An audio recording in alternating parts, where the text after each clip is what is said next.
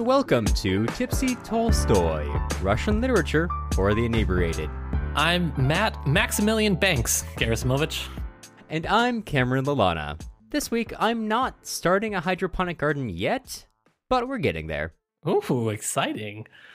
This is a podcast where me and my good pal Cameron get to unwind from our week with some Russian literature and a drink or two. This week, we're going to be reading the first half of We by Yevgeny Zamyatin. Uh, but before that, Cameron, we got a little bit of podcast updates. Yeah, exciting Uh, stuff. Yeah, it is exciting stuff. If you've been craving more of that spicy, spicy content from us, you can follow along with our podcast Facebook. We're on Facebook now, facebook.com slash tipsy Tolstoy. And we're even on Twitter at tipsy Tolstoy.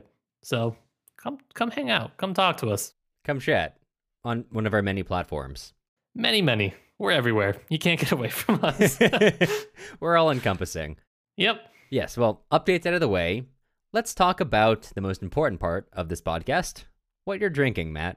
I'm drinking the most exciting thing I've probably been drinking, uh, aside from my peanut butter whiskey a couple episodes ago.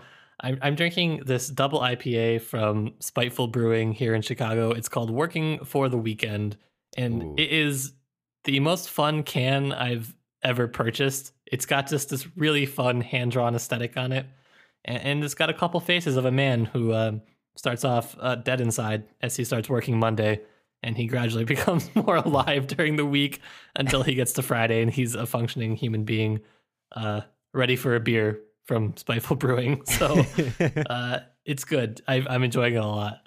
Uh, what are you drinking this week? Uh, I am drinking a High Water Brewing Imperial Campfire Stout, which is a stout with graham crackers, molasses, and other natural flavors. Wait, that sounds delicious. Yeah, it's actually really good. I was a little bit um I'm kind of a purist when it comes to uh stouts, but Sure. this is this exceeded expectations. I, I the name Campfire Stout sounds really. I don't really like stouts, but Campfire Stout sounds fun. It does. It is very fun. I don't know something about it. Yeah. Why are you Maximilian Banks this week? Oh, good question, Cameron. That's because me and you and my girlfriend were playing Call of Cthulhu, a t- tabletop game very similar to D and D, just yesterday afternoon. And the Yeah. character I played was a wealthy, very attractive man called Maximilian Banks. Set at, he's named after the reporter in BoJack Horseman from one of the last seasons, named Maximilian Banks. Um, Cameron said that it's fun to play a character who's unlike you in real life. So I played a wealthy, attractive man who uh, uh, got a real job after college. So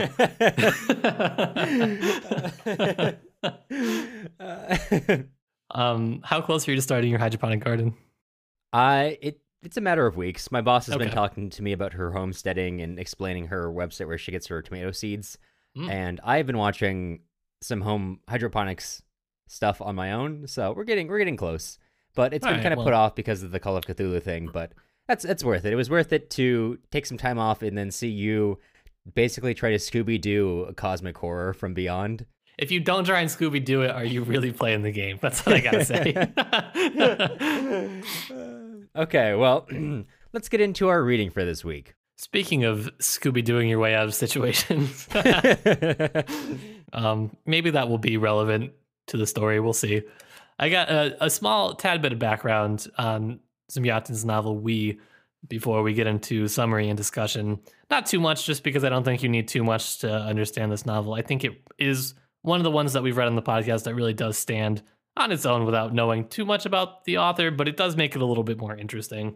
Uh, was born uh, before the revolution. He was born to the son of a Russian Orthodox priest, which is just fascinating. The amount of like writers and politicians who were born to Orthodox priests.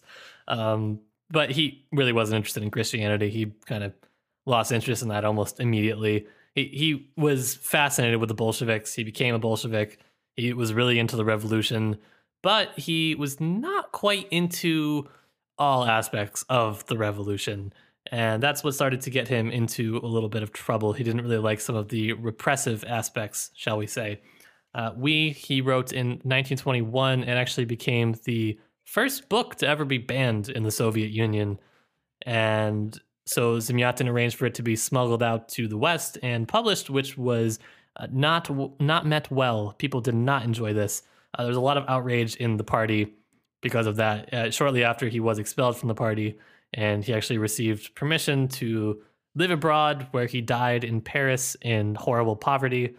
Uh, so not that great of a life does not seem like to me. Um, but the book itself uh, influenced a lot of things. It is, I think, the first book of like dystopian fiction as we understand it today.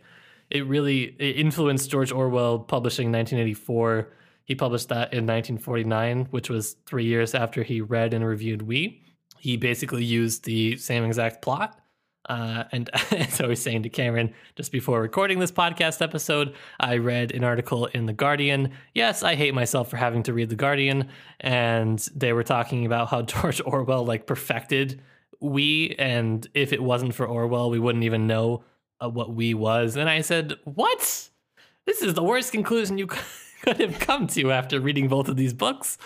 Uh, but no one knows what we is anyway. yeah. Uh, yes. Well, they said the article was like, should we care more about the fact that George George Orwell probably plagiarized we? And the Guardian was like, nah, it seems fine.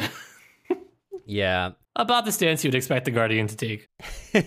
and just to before we get into the plot itself, um, every single story beat is basically the same. Towards the end, it, it veers off. The second half of 1984 is pretty different from the second half of We, but the setup is the same setup as it is in Fahrenheit 451. It's the same setup as in Brave New World. It's the same setup as in Anthem. yeah. Man lives his life in dystopian future. Younger hot woman comes along and breaks him out of his reverie. And even though she's far more interesting, we focus on his story. yep. Yeah. so let's talk about We. Now, the story of We is told in a lot of very short stories, essentially. It's written as if it's the journal of the main character, D503. And so it chronicles just about every day he has in his life. And because of that, there's a lot of really short chapters. And although they themselves are really interesting to talk about, they're not necessarily interesting from a plot summary perspective. So I'll be kind of doing a very general version of the plot up until record 20. It's for the best. I tried to do them individually, and it is really difficult to follow. yeah, it is. When there's several chapters which may or may not be dreams, which I will mention, but will not be going in depth about what he may or may not have been dreaming about. Oh my! I when I was reading this back, I was like, "Am I okay?" Like uh, the first time I read this, I do not remember having this reaction to the book. Yeah. Yeah, yeah. There are parts where like it makes sense for something to have actually happened, and then he also kind of leads with, "Well, it might have been a dream." This injury I got, which I thought was from X, another person told me that I got it while working on shift. So mm-hmm. Yeah. who knows? There's a few of those. Yeah. uh, and unlike 1984, that's not because of the thought police. It's just because D503 is having a very big existential crisis. Yes, yes, yes. So we open up with our main character, D503, who lives in the glorious future world governed by the one state. In this society, basically all of humanity is dead except for this, uh, as at least as it's implied by this person, although, of course, he's subject to the propaganda of his society. Basically, this conclave, this state governed by the one state, is all that's left of humanity. The world in which they live is surrounded by a giant clear wall through which they can see uh, forest, basically. And they look upon that as a sign of the savagery outside of their little rational paradise. So we follow D503's story as he begins to tell us about what it's like to live in this world because he's the head designer on a ship called the Integral. And basically what the Integral's purpose is is to go to other worlds, find other civilizations, and then subjugate them to reason and rationality and stamp out any forms of freedom which lead necessarily to criminality. Part of the Integral's flight, at least, is to bring the art of the one state to them. So everyone is encouraged to write art to be put onto this massive ship. D503's contribution, besides being one of the main designers of the Integral, is to write about his daily life, to show these unenlightened races out in the cosmos why you should embrace a more rational life. And you see parts of his life. He has sort of um, a lover slash well in this world relationships have kind of been abolished so you're kind of free to do whatever you want in the one hour of free time you have every day as long as you register it as long as you register it, yes. That's all I got to do. Yeah. A little bit of paperwork and then, uh, you know, winky face. His sort of paramour, O90, uh, chooses to really mostly register with him and then another person, R13, who is a mutual friend of theirs. Um, and so he and O90 are having their mutually registered time together in the afternoon when D503 happens to bump into this woman, I330.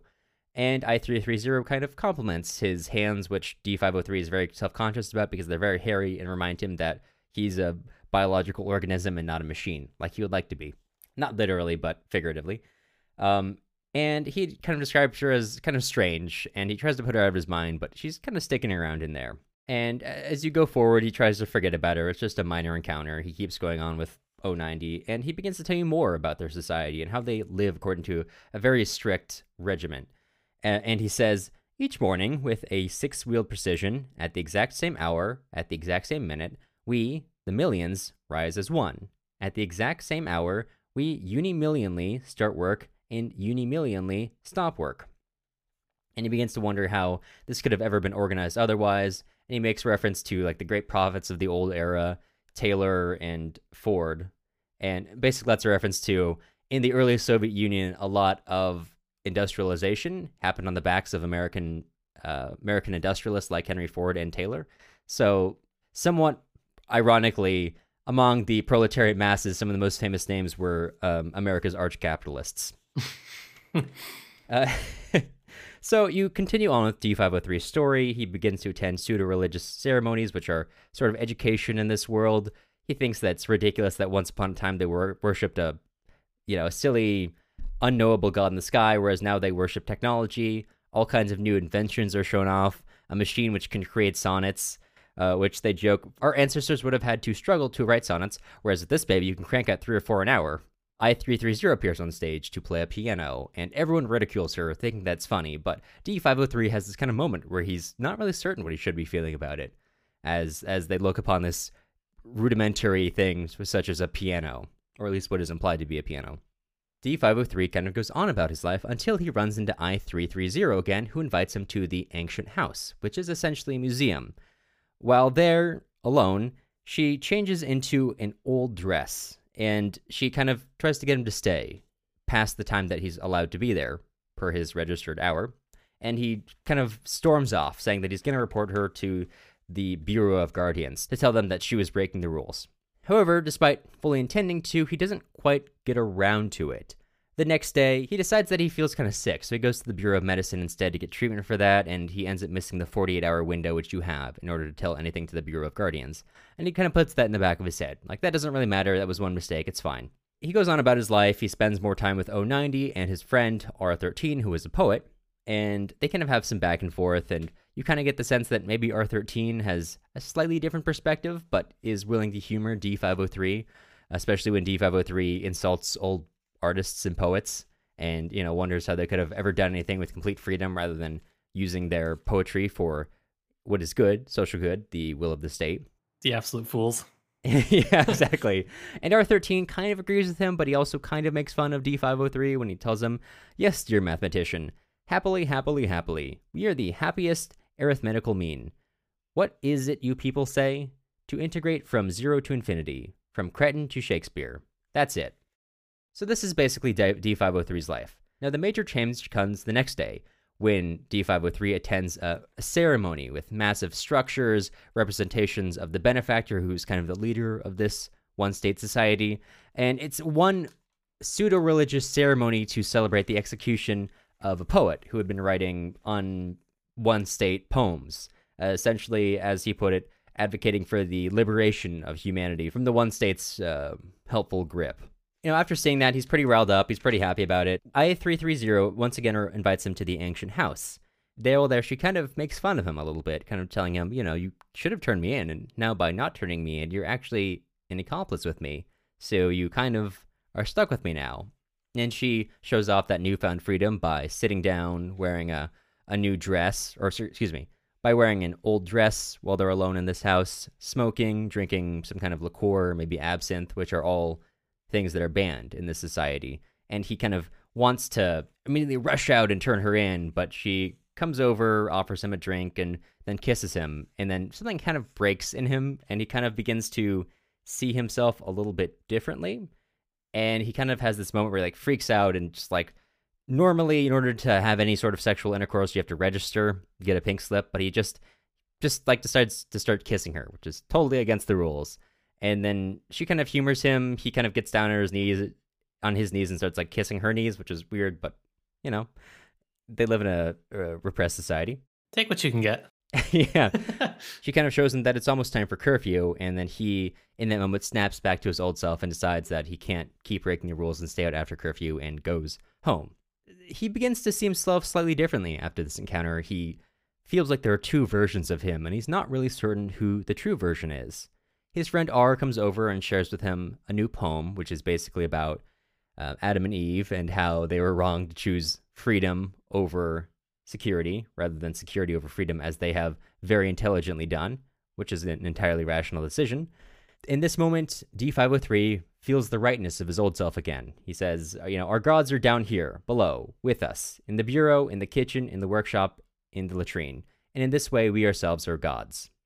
Now, that only lasts about as long as until the next time he sees I330, uh, at which point she kind of asks to see him again and they once again go to the ancient house. And then at this point d begins to like realize that i think this new self is my true self. And this is something that's so overwhelmingly true about him that even the next time O90 sees him she almost immediately knows that something's wrong and is like you're no longer my d503 and kind of runs off uh, after that d503 really doesn't see much of i330 he can't get in contact with her and even when he like drops by her apartment, she's not there, and uh, a friend of hers kind of redirects him to the Bureau of Medicine. While there, a kind of lanky doctor diagnoses him with having a soul. And while he is pondering this, the doctor cheekily prescribes him the medicine of taking long walks, maybe especially to the ancient house. Wink, wink, nudge, nudge. yeah, exactly. And he keeps spending the next couple of days just looking for I330 and eventually decides that she must be at the ancient house and he goes there and he tries storms into the room where they always meet and he's all alone. Except a guardian shows up in the house down below and he realizes that he needs to hide. So he gets into a closet and then ends up falling into a crawl space and as he keeps going he eventually ends up in the Bureau of Medicine. And he once again finds that lanky doctor and with him is I330 who kind of quickly takes him outside and you know, tidies him up and says, you know, wait for me. In the ensuing days, nothing happens until finally D503 gets a pink slip, which is a sign that it's sex night, which is actually what it's called in the book. From I330, when that night comes, a young man shows up and gives D503 a letter. In that letter, it's basically I330 asking him to pretend like she's there, close the blinds, act as if I am here, which he feels pretty betrayed about and is deciding what to do about this when O90 shows up again and kind of tells him, you know, I'm going to get out of your life forever. I know that you don't love me anymore. That's fine. I just, you know, I want to feel something real. So get me pregnant, basically. Also, there's an there was an earlier presentation about childhood and children, which probably was what drew some of this because uh, D503 is having the exact same thoughts and he sees O90 at that presentation. And in that moment, she sees the pink ticket from I330 and then metaphorically, D503 describes himself as being thrown off a, a balcony. And that's where we end part one of We. Yep. It's a doozy. It is. It is a doozy. There's a lot going on here. There's like a lot between not only the story, but also the journal entry sequence where it very frequently breaks from the narration to give you like backstory on the like the world building. Um, yeah and to kind of like pat itself on the back for doing the world building as well, which I, I felt way more this time than when I read it the first time, which to be fair was freshman year of my undergraduate when I was like, oh, it's actually pretty cool. And, and it is pretty cool, but it's also like, I think I felt a lot more of the satire this time reading it. Right. Yeah. Yeah. I took it less seriously, I guess. Because there's that kind of that veneer of everything he's putting forward. He puts it forward in a way as if this is a good thing, but anyone with like half a sense of critical thinking can tell that this is obviously completely ridiculous and that's not because the author believes something is ridiculous but because he's trying to skate that line and, and show something and kind of just bring it up to the edge of being apparently absurd. If you can see what he's going for you can read into a lot of what he means. Yeah i think I, th- I mean i think it's important to keep the context of Zamyatin was writing in like in the context of the Soviet Union, he was writing in terms of what he saw as the bad strains of communism if you were to take them to their extremes. I think that's what he was going to kind of re- represent. There was no way at the time that he was writing this that he knew that it would be that it would turn out the way it did. and the Yeah. the fact that there were, you know, uh, some aspects, I guess, of it that's some feelings perhaps that are evoked throughout it that he got right. There, you know, it's it's interesting. I mean, certainly at this time, of course, we have the new the new formation of the USSR. It's in its absolute infancy, still in the cradle. The Civil War is barely won yet, not even really that won. It's definitely not. It's like super super early to be writing this. Yeah, and in this context, the Soviet Union is now a basically backwards, largely agricultural power in a world which it perceives as hating it. Not incorrectly. No, no, definitely not. Yeah, and you see very early on, and this is a speech I think Stalin gave in the 30s, that basically we have 10 years to catch up with everyone else, or they will bury us. And that later uh, industrialization under Stalin was really taking effect at this time because even before him uh, an- announcing to everyone that we need to industrialize as quick as possible, uh, a lot many Soviet leaders were like, we need to industrialize. So you have a lot of people who are looking to create an economy which is based on factories and based on exact measurements and based on less emotions and more meters, uh, which is kind of what Zamyatin is satirizing here. hmm There was there was one point that I really liked that was stuck out to me a lot this time when I was reading it because it's something that I've been working on kind of in my own research. And it's at the the very end of the section that we read on record 20 or chapter 20. I, I'll read the quote because I, I found it interesting. and my translation, it, it's talking about rules of arithmetic and how they kind of derive ethics and morals from that. And and basically he says there are four rules of arithmetic that are unalterable and everlasting, and only that moral system built on the four rules will prevail as great, unalterable, and everlasting. That is the ultimate wisdom. And he goes on to say that looking down from the summit of this unalterable system, we can see that there's no difference between a woman who gave birth illegally, O, and a murderer. And the verdict is the same for all of them a premature death. Cameron mentioned at the end of his summary, oh, 90 wanted to have a child, but she didn't want to do it in the prescribed manner, which would have been highly illegal. I don't know what the punishment would have been. It's not dictated here exactly in the book, but it's assumed that it's not good. And so, this idea that there can be just such strict and severe punishments for things that are very um, different, I guess, uh, Yeah. because they go back to like these couple simple core rules, uh, which I guess might kind of make sense in general, but when you get to applying them to different situations, you start to see that, oh, these are actually really different and might require different rules to be applied to them. Yeah. Well, see, this is a situation where it's kind of interesting. This is one of the places where you can kind of see the through line from this book to 1984, because, of course, one of the major uh, tenets of the society in which Pan-Oce- Pan-Oceania, or whatever it's called, is uh, freedom is slavery. And that's something that in the book is very much one of like the four main ones, and it's kind of portrayed as these are inherently contradictory terms, and we teach them to you because we're trying to show you that you know, reality is not what it seems, and our control over you is that complete that I can tell you that I can fly, and I actually fly. An interesting idea for eighth graders. Uh, however, that same concept exists in We, but with a bit more of a logical backing, which makes sense considering his more STEM background and Orwell's purely writ- writing background. I think he was a journalist. In that, the same idea that freedom is kind of slavery is brought up. However, in this version, the phrase is a bit more freedom is criminality. And they kind of take it back to the book of Genesis with the idea of Adam and Eve. And this is something that R13 brings up. In R13, R13's poem, he kind of puts forth this moral dilemma to D503. Think about that. These two in paradise stood before a choice happiness without freedom or freedom without happiness. A third choice wasn't given. And this is, of course, referring to Adam and Eve's choice to eat from the tree of good and evil, as encouraged by Satan. They, the blockheads, they chose freedom. And then what? Understandably, for centuries, they longed for fetters.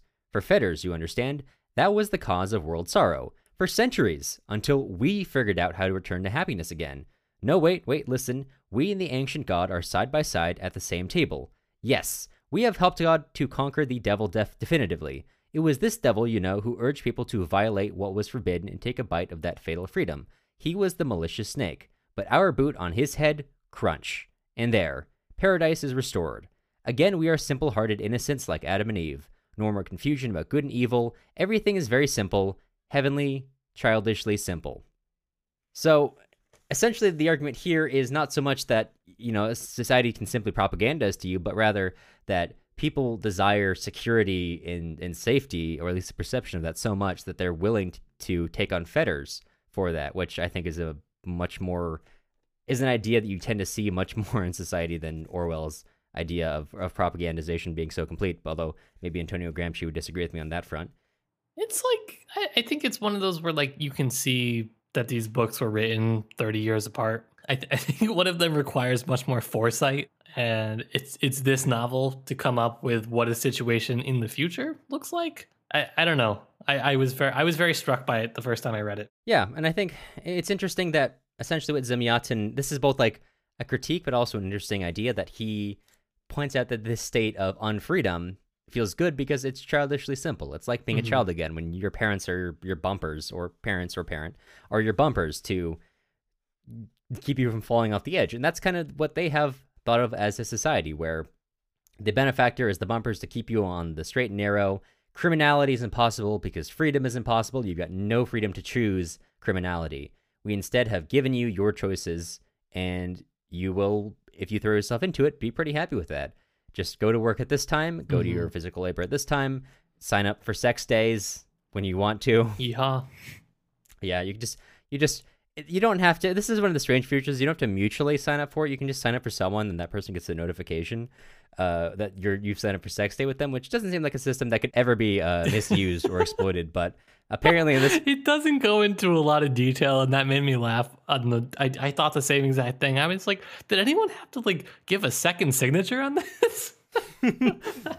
No there's points at which he's basically like D503 is basically served a summons, and that summons is like, anyway, I303 is sign up for sex with you oh, tonight. Oh, no, no, no, no. I think that, like, okay, I think that is, okay, it's true that it, that did happen, but I think that's kind of the point. I think it's like a little mysterious that she's able to not only, uh, sex day might be a little different, but there's a lot of situations throughout the novel where she's able to insert himself in his life that it's like odd. Like there should have been some sort of right. chance factor involved. And he kind of thinks, hey, what are the chances? I calculated them and they're actually pretty rare that the, this would happen. I don't know how much there is to go on about with Sex Day because it's not a huge part of the novel, but I do want to point out one of my favorite parts.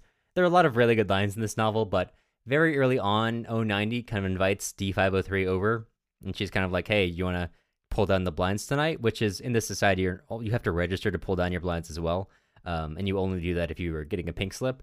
And he kind of chides her and says, "Don't you know we aren't signed up for sex for another two days?" fool, the absolute fool. Uh, that would just make me laugh almost as much as the line uh, when they're describing their new invention, which can create sonnets.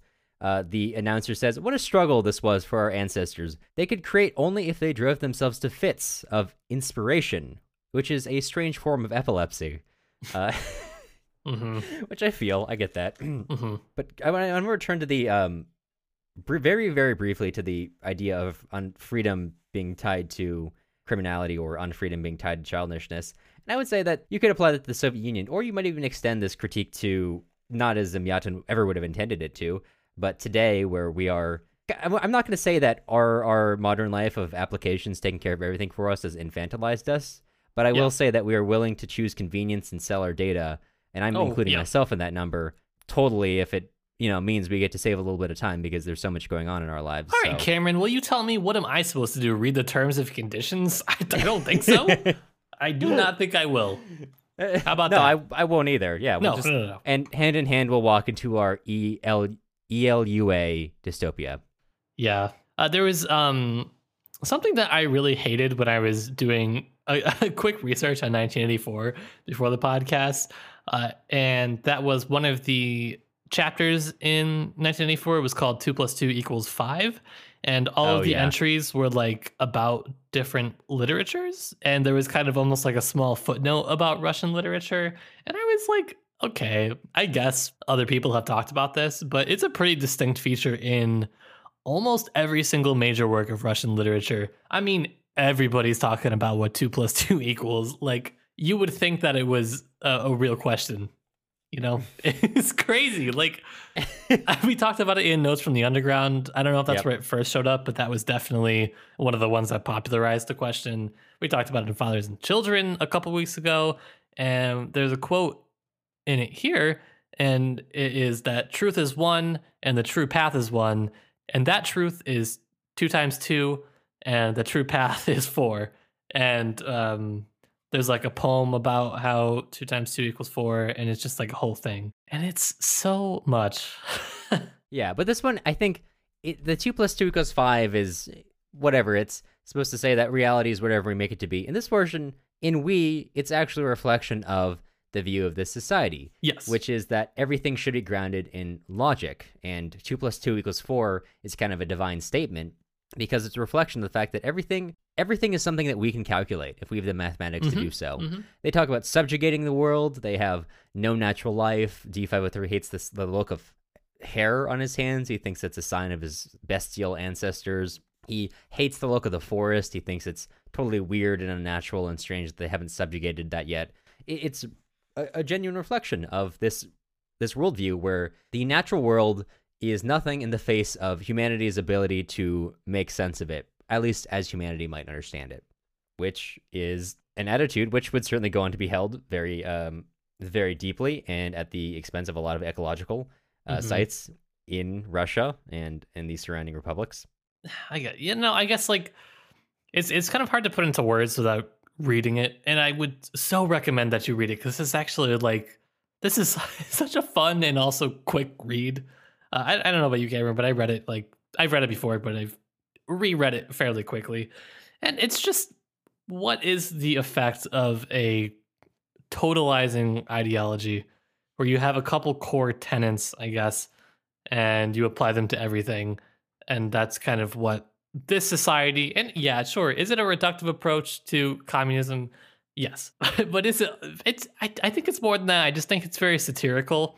I think there's a lot of fun that Zamyatin is having here while he's writing it i definitely i definitely had a lot of fun reading it i think like you said earlier it just borders on this kind of absurd idea it's not something you're supposed to look at and be like oh, you know, communism could never work because they would uh, tell us when to have sex. That's like not the point of the book at all. Keep in mind that Zamyatin was kind of a true believer, but just not in sort of industrial communism as many Bolsheviks of the era wanted. I- that and like he wasn't, uh, I think, probably uh, in favor of the secret police, which I guess probably I would venture to say most people are not a fan of. Yeah, yep, that's probably a safe statement. He has this really interesting thing actually that I noticed that I'm totally going to talk about because I co-host a podcast and I have a platform now. Uh, um, it's it's something I've been reading a little bit more about, and people who study this professionally will probably scold me for talking about it because I'm going to make no sense as I discuss it here. But Zamyatin does this this thing that was really common with the futurist school of literature and art, which was uh, really popular and well, it was taking place in Russia about this time. Levels of popularity debated. Uh, uh, people in this book, if you notice, they take attributes that have to do with their names and their letters. Like everybody is assigned a letter and a number. And I think now when we look back, we're like, oh, that's just because they're like cogs in a machine. If you think about it, it's kind of like that.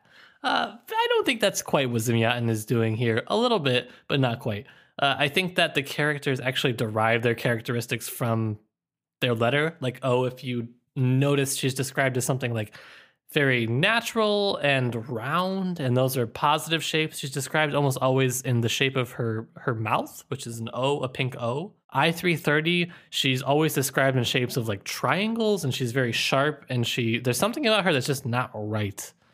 Um, and then the guardian that she is sometimes associated with is in the shape of an S, which is it, like he's very slippery. There's something also not right about him, but you know, in a sinister kind of way.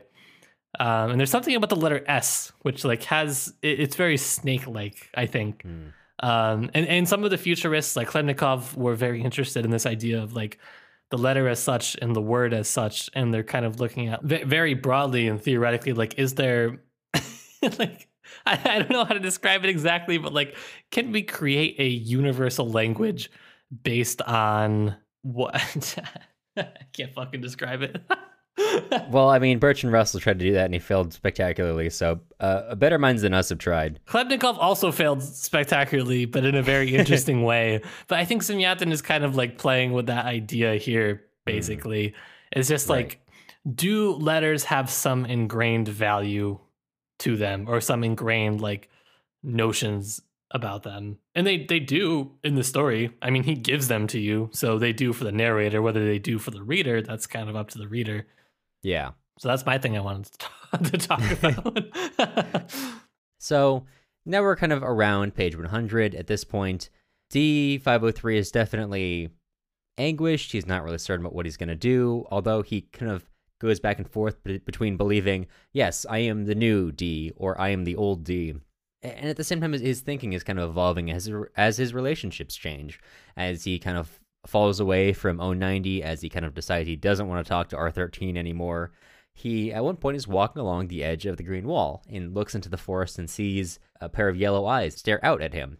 And he thinks for a moment, could this irrational creature be happier than me? Before he scuttles the thought and says, no, of course not. I, I know math. I'm obviously happier than this creature. As anybody who's taken a math class can attest to, you're so much happier in math class. Oh, yeah, absolutely. Oh. That's that's been Oh, our, yeah. our best achievement. Mm-hmm.